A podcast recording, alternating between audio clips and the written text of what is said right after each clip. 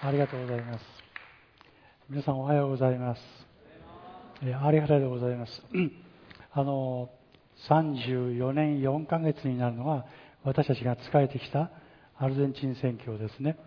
まあ、今日まで本当に東京ライトハウスチャーチですね。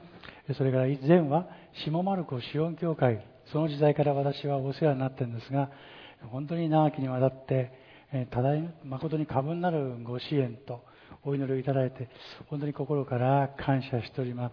まあ、高いところから大変恐縮ですが、改めて御礼申し上げます。皆さん本当にありがとうございます。今日はまた御言葉を語らせていただきますが、ちょっと内容を少し変えます。少しだけ変えます。えー、今日は詩篇の90編をお開きいただきます。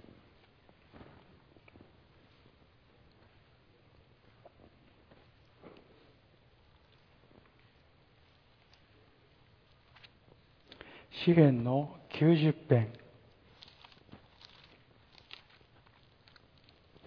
10節から17節まで。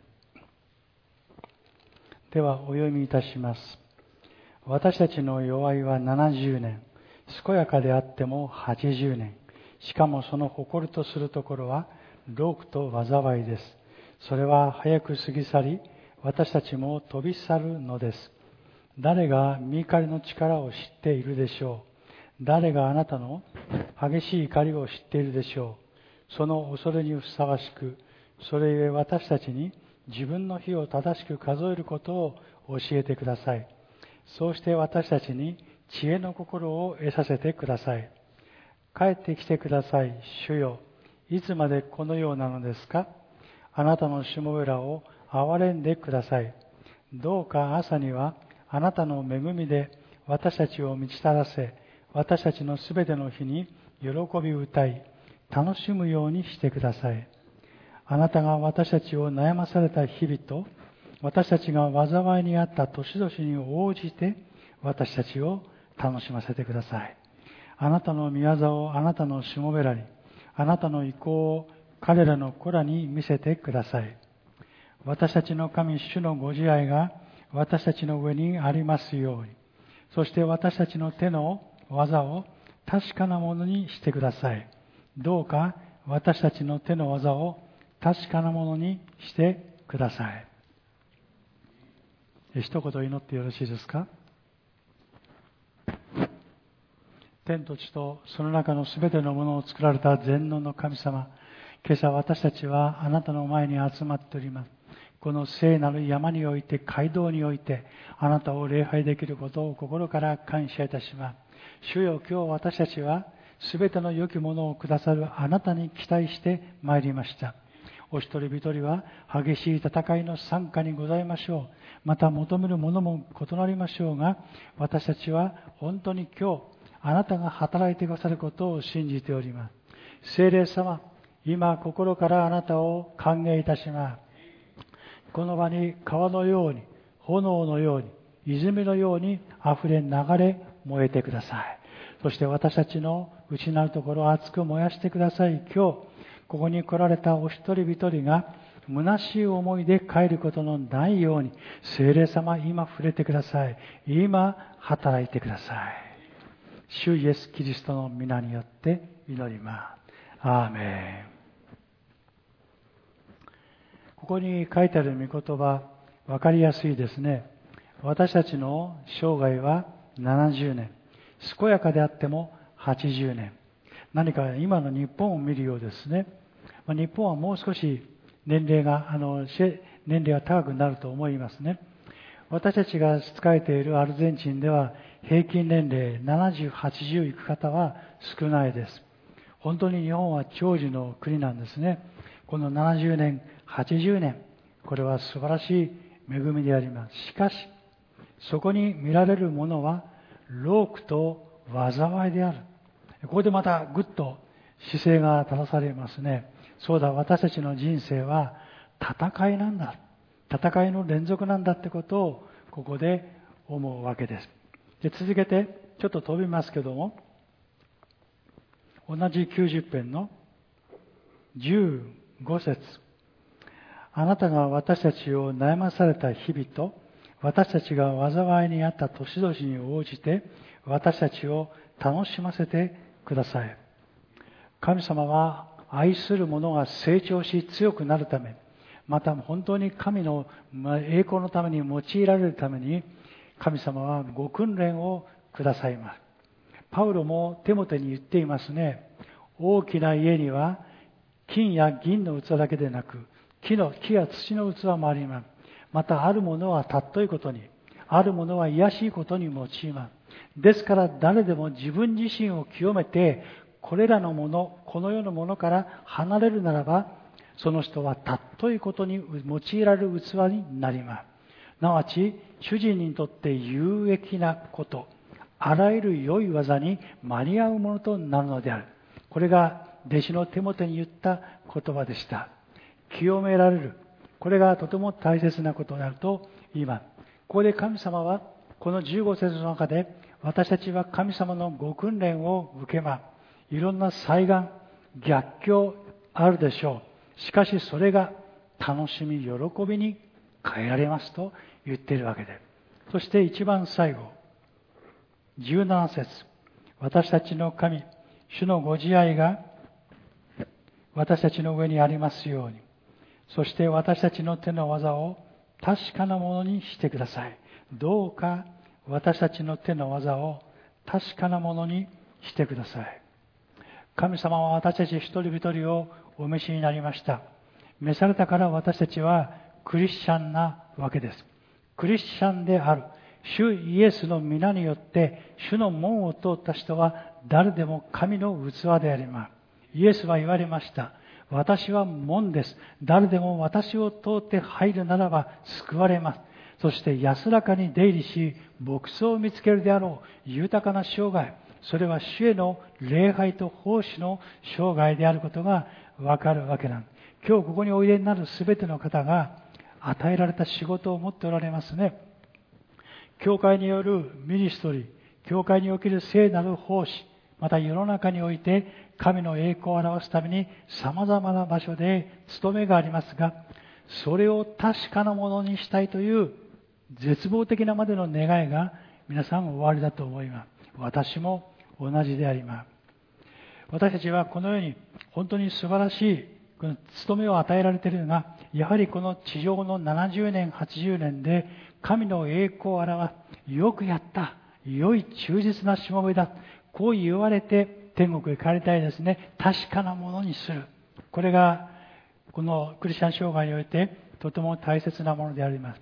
イエス様は何と言っているでしょうか。ヨハネの17章を開きます。ヨハネの福音書の第17章。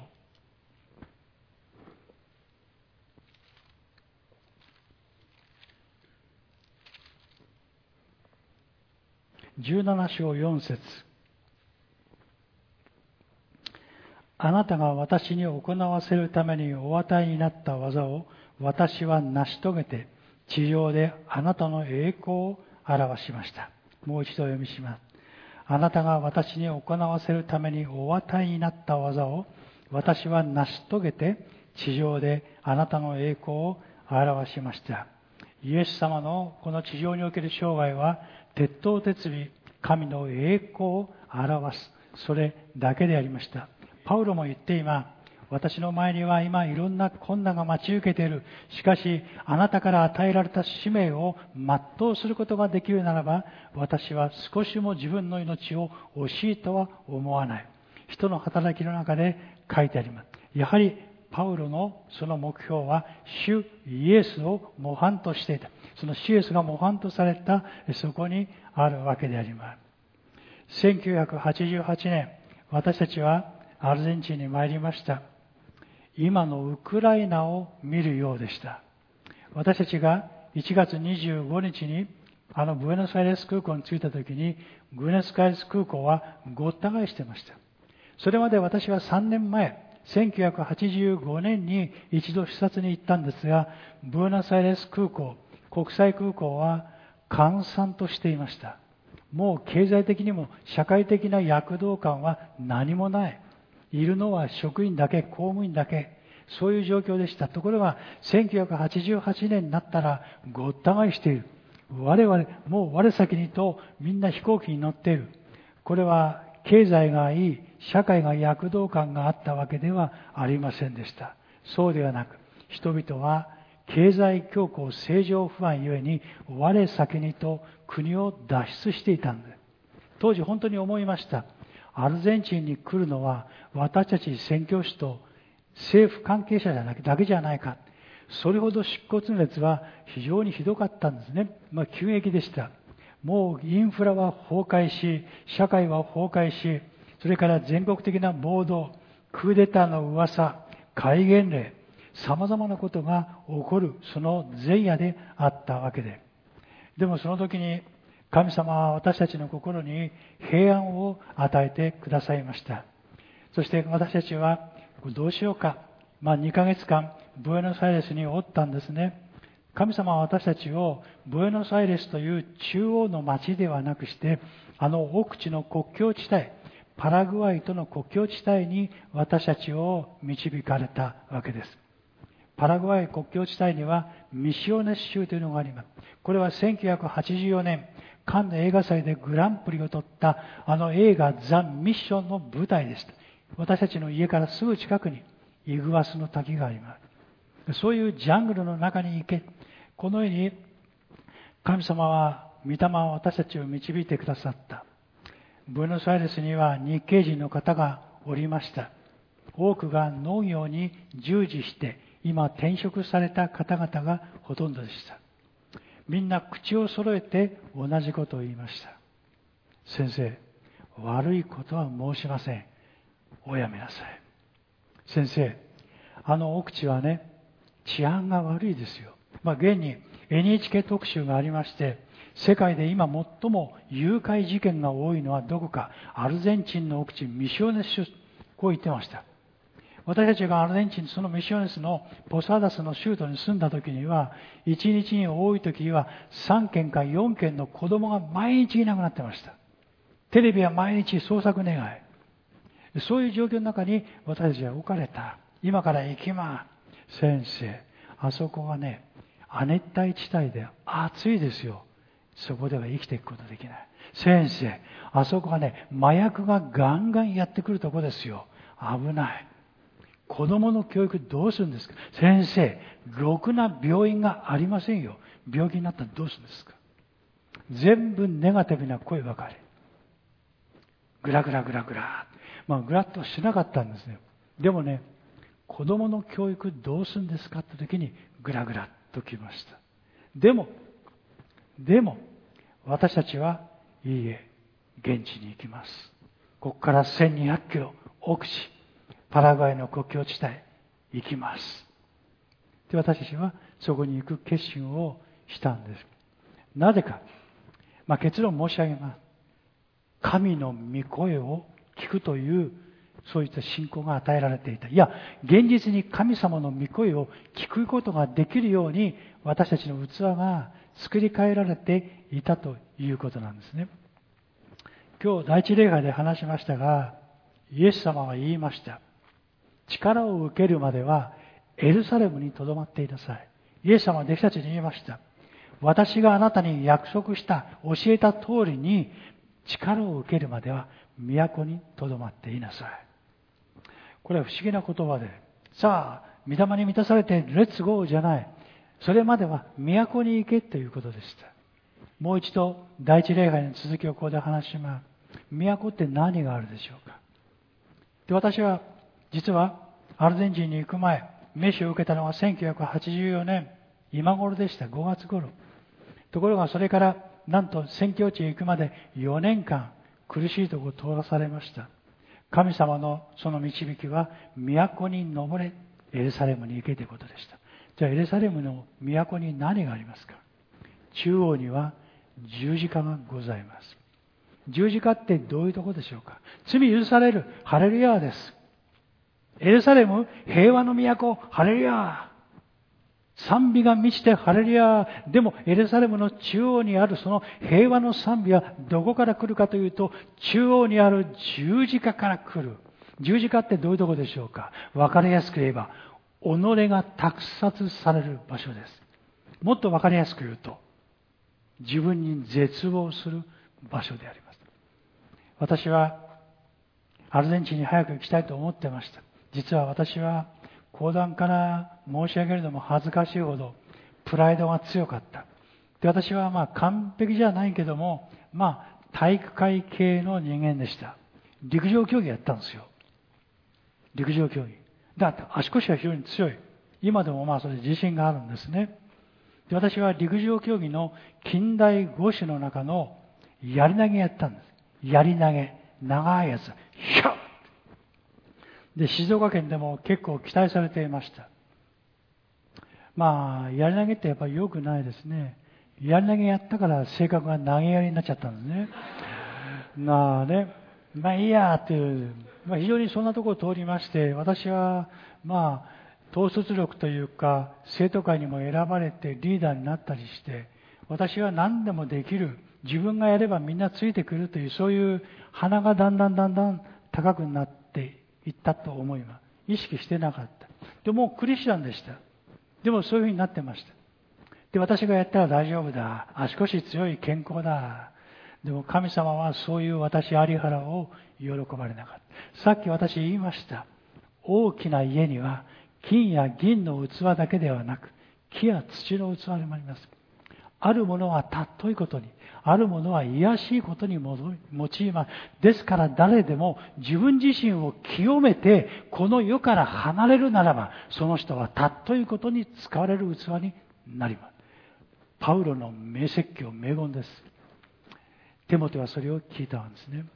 で、神様は、そんなプライドの強い、自信に満ちた私をアルゼンチンに送ることができないということでしょう。エルサレムに送りまして、十字架の前に私は行かざるを得なかった。そこで私が体験したことは何か。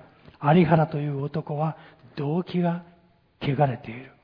姿勢が汚れている。態度が汚れきっている。生活が汚れている。いや、有原の本質全部が本質的に汚れきっている。ダメだ。ということでした。で私は自分で自覚したんじゃなくて、十字架の前で神を礼拝した時に自分の正体を突きつけられて私は激しく泣いたのです。自分は生きることもできない。そこまで落ちました。皆さん、クリスチャン生活の第一歩は十字架で罪許されることですけども、それと同時に自分に絶望することなの。私は祝福になれない。神の栄光を表す器じゃない。そこから始まる。なぜですか？エルサレムの十字架の横には、神様は二階座敷を準備しておられた。座敷に何がありますか？御霊の満たし。御霊の満たし。だから私は御霊に満たされたい。そして御霊に満たされるためにどうしたらいいか、主を崇めなさい。これはもう間違いじゃないんですけども、実は、御霊に満たされるためには、上乾きが必要なんですね。これは当たり前のことで、乾いていなければ水なんか飲みませんから。でも、乾くって何ですか？砕かれること。砕かれるって何ですか？自分に絶望することです。これが乾きです。で、私が乾いて、主よって言った時に、主は私を御霊に満たしてくださって、そしてもう一つ、これが重要でした。神の御声に導かれていくということを私に与えてくださった。そう、神の声が聞こえる。また、神の御声を聞いて、それに従っていったら確かなんだということが分かるようになった。イエス様は言っておられる。頑張れもっと努力せよイエス様は言ってません。イエス様は何て言ってますか？私に従ってきなさい。誰でもできます。もう一つ、イエス様はヨハネの11章だったか、こう言って今、あなた方は私のいるところにいなければならない。で、私が何かやっていこうじゃない。あなたが行くべきところ、その前にはイエスがいる。そこに行け。イエスがここにいるなら、ここに行けです。ここにイエスがいない。どこにいるあ、イエスはここにいる。私はそこに行くです。これ分かりやすく言うと、イエスの心を我が心とせよ。イエスの語ることを語れ。イエスのなすことをなせ。ということであることを私はそこではっきりと体験することができた。十字架、二階座敷、これが宣教の原点であったわけで。まあ、その4年間の間、様々な、まあ、エルサレムの体験をするんですね。でも、私が悔い改めて、もうダメだと言った時に、火の中で、小さな小さな主の御声を聞いて、私は立ち上がったんで、主よ、行きます。行きます。ある意味を覚えました。そしてとにかく御殿場の教会は単立の教会なんです。単立ペンテコステという、まあ、これは親睦団体に過ぎない。単なる親睦団体。御殿場の教会は単立ですから、宣教師を送るにはちょっと力がない。当時40名でした。こんなに多くないです。街道はこんな狭い。そういう状況でどうして宣教師を送ることができるか、実はそれは今から六十数年前に遡ったら分かった。御殿場の町に、まだ何にもない町に、もう本当に田舎に、スウェーデンから宣教師がやってきました。名前をゴースタ、アクセルソンと言います。アクセルソン。わかりやすいですね。車のアクセルが相互する。アクセルソン。覚えやすい。で、彼はチベットで大変な目にあって、もう命からがらやっと生き残った方でした。で、チベット選挙を終えて、横浜陸に来た。横浜じゃない、香港に着いた。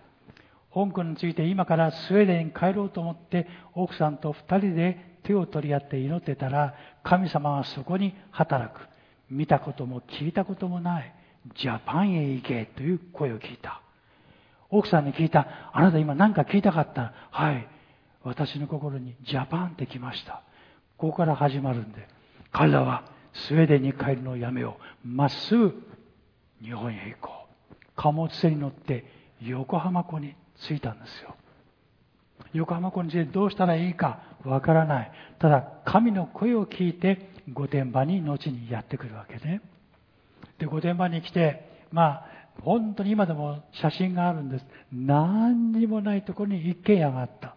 そこを置かれてきて、第1回目の礼拝を持ったわけです。第1回目の礼拝だってご夫妻2人しかいません。ところが彼らは神の御言葉の中に生きる人だった。神の御言葉は何と言ってるか、マタイ18章、地上でもし二人の者がどんなことでも心を一つにして祈るならば、天の父なる神は祈りに応えてくださる。そこで主は言っておられる。誠にあなた方にもう一度告げます。イエス様はこんな言い方しません。誠にあなた方にもう一度告げます。これはあの、どういうことかというと、昔ね、10年ぐらい前、関西で地下鉄乗ったんだ。近鉄線かな。そしたらちっちゃい女の子がね、持ってる切符を落としてしまったらしいのね。だからお母さんがそこでね、こんなこと言っている。お母ちゃん言うたやろね。どうして聞いてなかったお母ちゃんあれほど言うたやろどうして持ってなかった切符をしっかり持ってろって。だからイエス様言うわけね。お母ちゃん、お母ちゃん、これはお父さんだ。お父ちゃん言うたやろどうして？ってことなんですよ。あなた方にもう一度告げま、地上で二人の者が、どんなことでも心を一つにして祈るならば、私はそこにいる。この御言葉に生きたんです。で、彼らはそこで御殿場で第一回目の礼拝で、神の声を聞くわけね。これ予言の声。もしあなたが私の御言葉の中に生き、私を礼拝するならば、私はあなたを祝福しよう。創世記12章のアブラハムに語れた神の言葉と同じですね。そしてあなたは祝福を受け、この町に教会ができるであろう。この教会を通して多くの人々が救われるであろう。またこの教会からは多くの献身者が与えられるであろう。終わりの時にこの教会から宣教師が出るであろう。その後教会は祝福を受けて、この教会は後に日本の祝福とリバイバルのために諸教会に使えるようになるであろうということ。その中で私のことに関して、宣教師が後に言うんですね。私が飯を受けた時に、私が断食祈祷していたら宣教師がやってきました。有原兄弟、あなたの体験したそれは真実、神からのものですと言いました。私は神から予言をもらっていました。終わりの時には、この教会から宣教師が出るであろう。それがあなたですとこう言いました。だから兄弟、今主の再臨が近い、終わりが近い、早く宣教地へ行きなさい。やばいと思いました。急がなきゃ。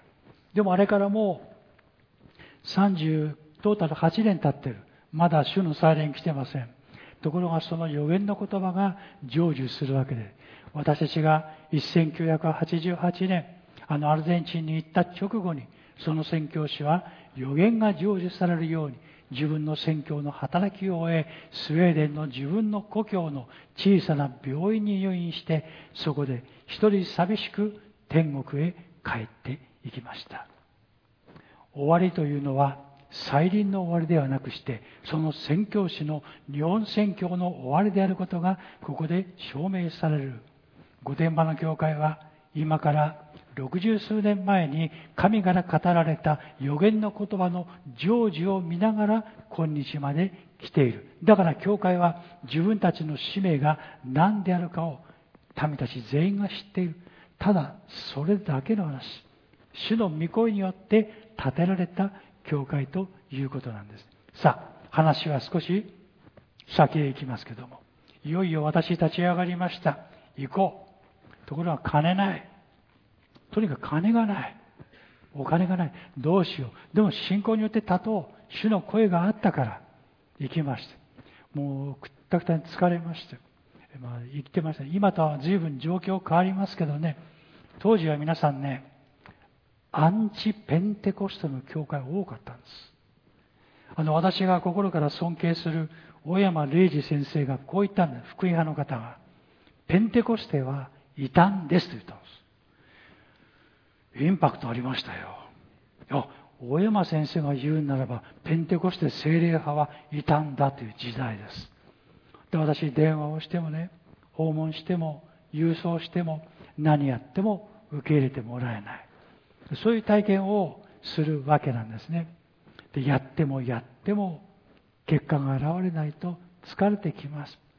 相次ぐ敗退に士気は落ちる。なんか今のロシア兵みたいなもんですよ。勝てない。やってもやってもウクライナの方が強い。勝てない。そういう状況でよくわかります。で、私は87年、向こうに行く前の5月下旬、まあ、ちょうど今頃ですよ。聖典の中を、実は関西聖書学院、KBI という私が学んだ学校に行ったんですね。でも、くたくたで、そしてもう汗をかいてる。まあ、こういうバッグを持ってたんですね。今回は車がある。ガラガラガラガラ楽です。当時ない。二つこう持ってね。そしてこう行ったんで。わずか30メートルぐらいのなだらかな丘を、まあ丘で坂道を登って、教会に着いた。警備員に着いた。くったくたでした。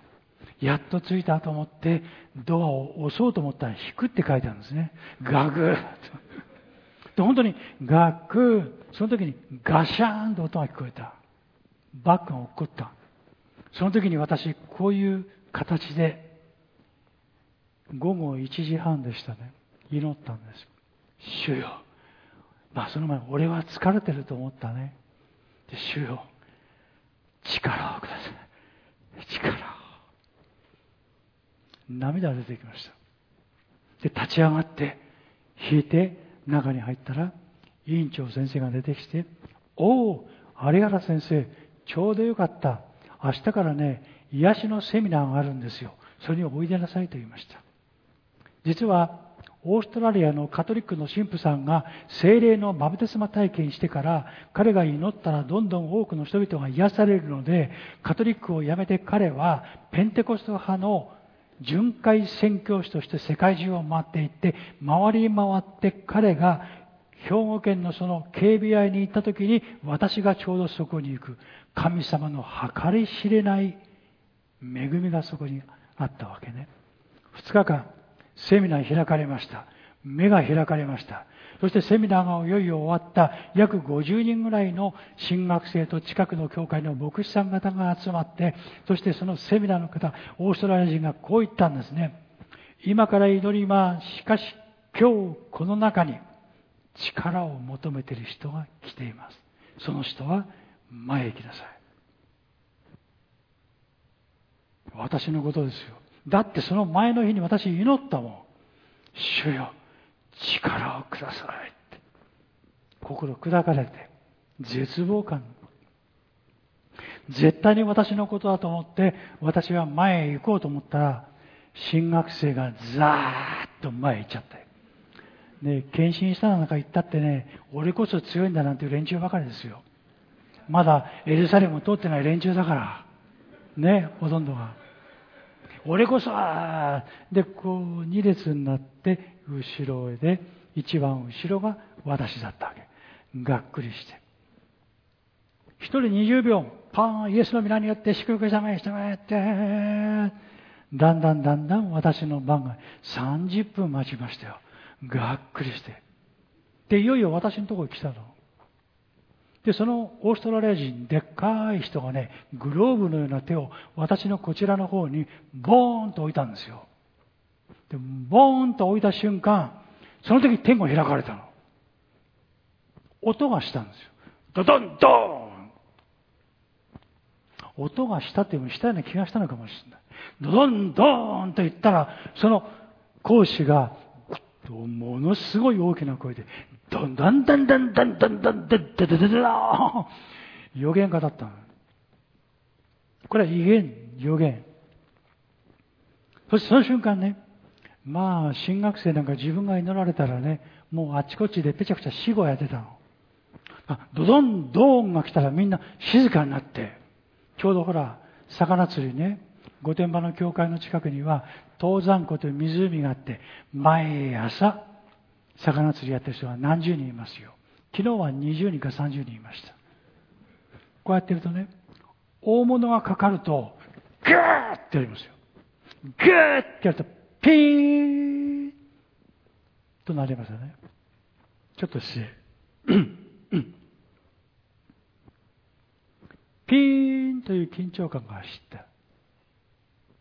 そしたら今度は予言が始まったんです。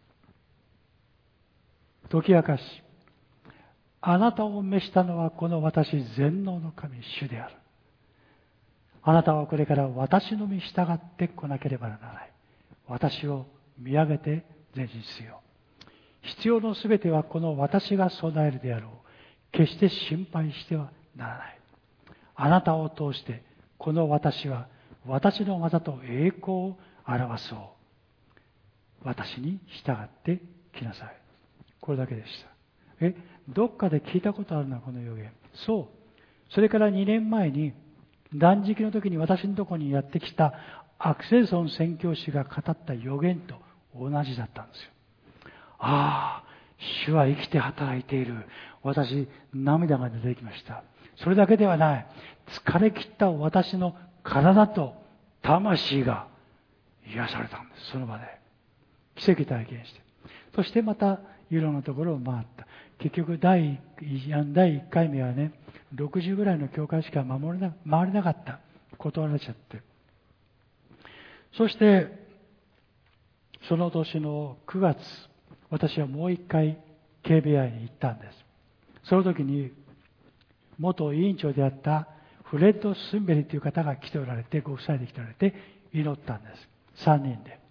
そしたら、この横にいた奥さんがね、はらはらはらはらはらはらはら、静かに威厳語りました。あ、これは天来の言葉だなと思ったら、こちらにいたご主人が、有原さん、今主は語ってるよ。聞けと言いました。こう聞いてました。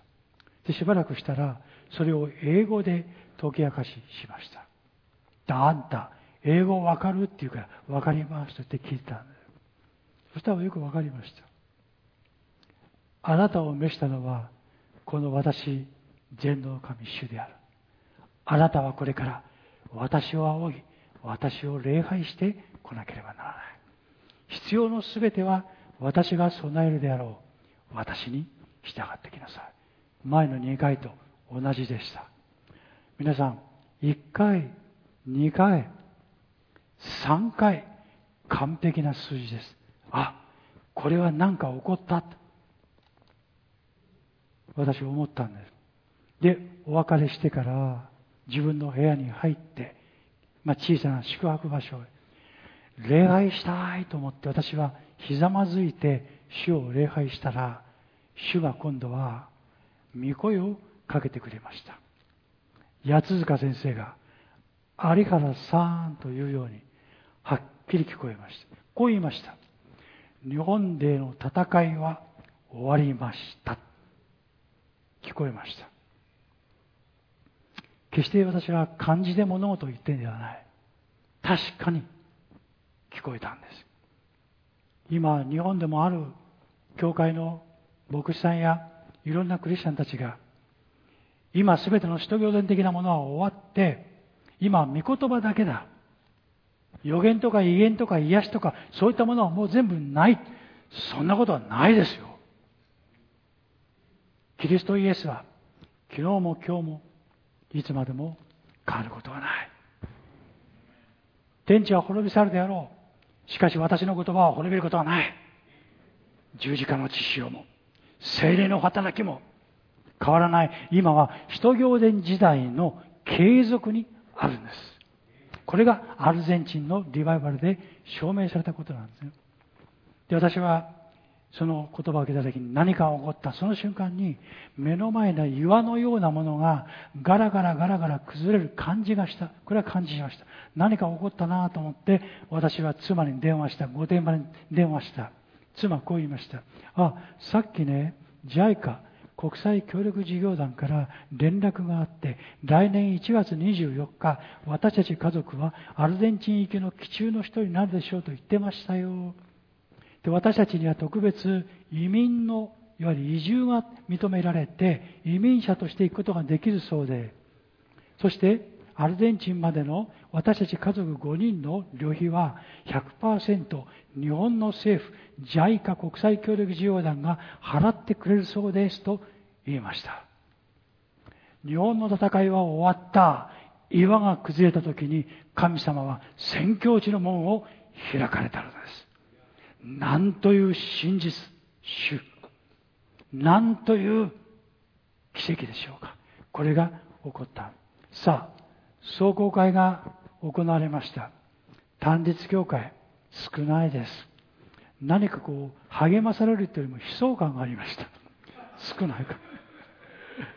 で、奥山先生が来られたんですけどね、まあね、皆さん、あの、有原先生行くとこはね、あの、奥地なんですな。でまあ、この間映画があったけどね、有原先生が十字架にくくりつけられて滝から落とされることはないと思いますよって言ったらみんなゲラーって笑います。私は笑えない。当事者だから。で、その、壮行会が行われる前に、中見牧師と私の目と目が合いました。同じことを考えてる。中見牧師が私に近づいてきた。こう言ったんです。あと2年しか遅れないって言いました。ちょうどいろんな教会から献金されたお金がトータルしたら2年分だったんですよ。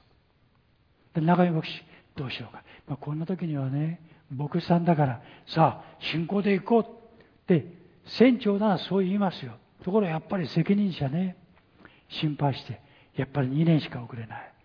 ところが私は平然としてました。神の声聞いてました。中見さん、もう私たちはね、年代が1年中見牧師が上なもんですから、お互いに3度、3、4ね、中見さん、中見兄弟ってこんな感じなんです。中見さん、大丈夫。主が語られた。今から御殿場の教会に祝福が来ると主は言った。そして主は必要を満たすと言った。大丈夫ですと言った。で、彼は私を見て、そうか、わかった。これで壮行会終わり。神様はその通り、私たちがアルゼンチンに行った後、多くの人々が次々に救われまして、第1期5年帰った時に新しい方々の姿を見ました。で、私は中見牧師に言ったんです。中見さん、あの人、この人、あの兄弟姉妹、あの家族は、伝道で勝ち得た人でなくて、主が送ってくれた人でしょう。その通りと言いました。神様は御殿場の教会がさらに大きな場所に移るように大街道を建てるようにと新しい選びの民を増し加えてくださった。ここで神様は約束の御言葉の成就もされるんで、私が現地に行く前、いろんな御言葉開かれましたが、宣教の理念としての御言葉、それは何か与えなさい。そうすれば与えられます。この世は違います。まだ小さいから、まだ少ないから、まだ受けなければならない、こんなちっちゃな教会に何ができる？世の中の論理で。神の国は違います。逆です。与えなさい。まず与えなさい。そしたら与えられます。この世はどうですか？リーダーになりたい。人の上に立ちたい。みんなそう思います。どうしたらいい？大学へ行け。専門学校へ行け。リーダーシップ養え。人を蹴落としても、まあ間違いじゃないけど、力の世界はこの世界。神の国なんて言いますか？イエス様。誠にあなた方に告げます。あなた方の中で人の上に立ちたい者はしんがりとなりなさい。人に使えなさい。人の子が来たのは使えられるためではない。使えるためだ。イエス様は模範を残された。まず使えなさい。誰にも使いなさい。そうしたらあなたはリーダーになる。私たちが使える神の国は、この世の逆を行く。宣教は同じです。この世の逆を行く。まず与える、使わす。すべての恵みが来る。このことを、御殿場の教会は体験したんですね。で、私たちは、神様の御声をいただいて、御声に励まされてきた。これが34年間でした。アルゼンチンに行きました。アルゼンチンではとにかく頑張っていこう。脳のそうじゃありません。神の御霊の満たしと導きは確かです。これだけ話します。ミシオヌスへ行きました。さあ、これからどうしようか。最初の1年間は大変でした。適応するのに言葉がわからない。だって皆さん、現地へ行きました。宣教師は、現地の人は、現地の牧師や伝道師が入っていけないところに入っていて道を作る。現地の人ができないことをまず行って整えた後それを渡していく。整えた場所が開かれてるはずがない。これは当たり前。でもやっぱりその現場に立ったら現実と理想のギャップに私は打ちのめされるんですね。で、また祈って二人で手を取り合って祈る。そんな日が続いていきました。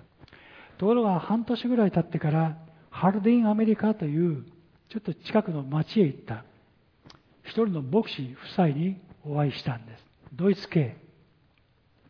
彼が私たちに会ってニコニコしてこう言いました。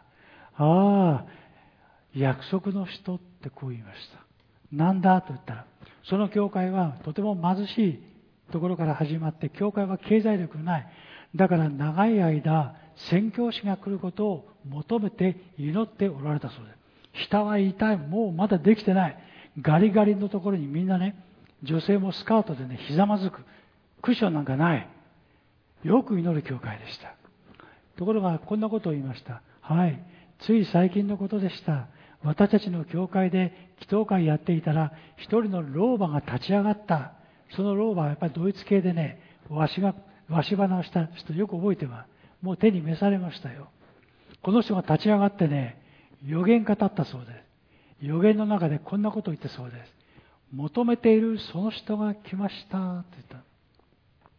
その時に、あ、今私たちの求めている宣教師が来たってことが分かったと言いました。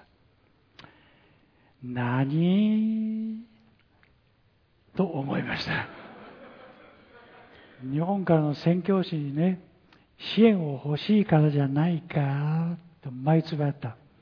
で彼がこんなことを言ったんではい。確かに予言だったんでそして、実は、その予言があったのは、いつですかと言ったら、はい。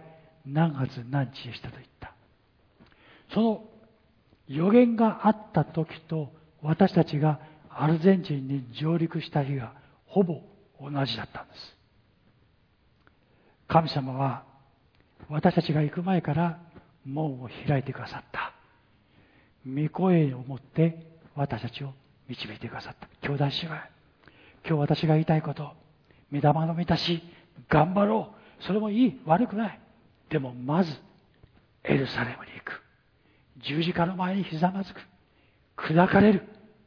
悔いた心。これ与えられる。そこで神様は上乾いた中に油注ぎと満たしを与えてくださる。これを私は体験することができて感謝しています。どうしましょうか？祈りましょうか？ハレルヤ。おイエス様。ありがとうございます。今朝のこの素晴らしい臨座に満ちた美しい礼拝を本当にありがとうございます。あなたは今日御言葉を開いてくださいました。私たちのこの地上における年齢は、ね、人生は70年。そして健やかであっても80年。あなたは私たちを救い賜物を与えて豊かな務めを仕事を与えてくださいました。この奉仕をありがとうございます。どうぞ奉仕が確かなものになるために私たちを精霊に満たしてください。兄弟姉妹を精霊に満たしてください。精霊に満たされるために砕かれた悔いた心を与えてください。主よ主がへり下られたように私たちがへり下って主に仕えることができるようにどうぞ宮沢を進めてください。主イエス・キリストの皆によってお祈りします。アーメン。ハレルヤ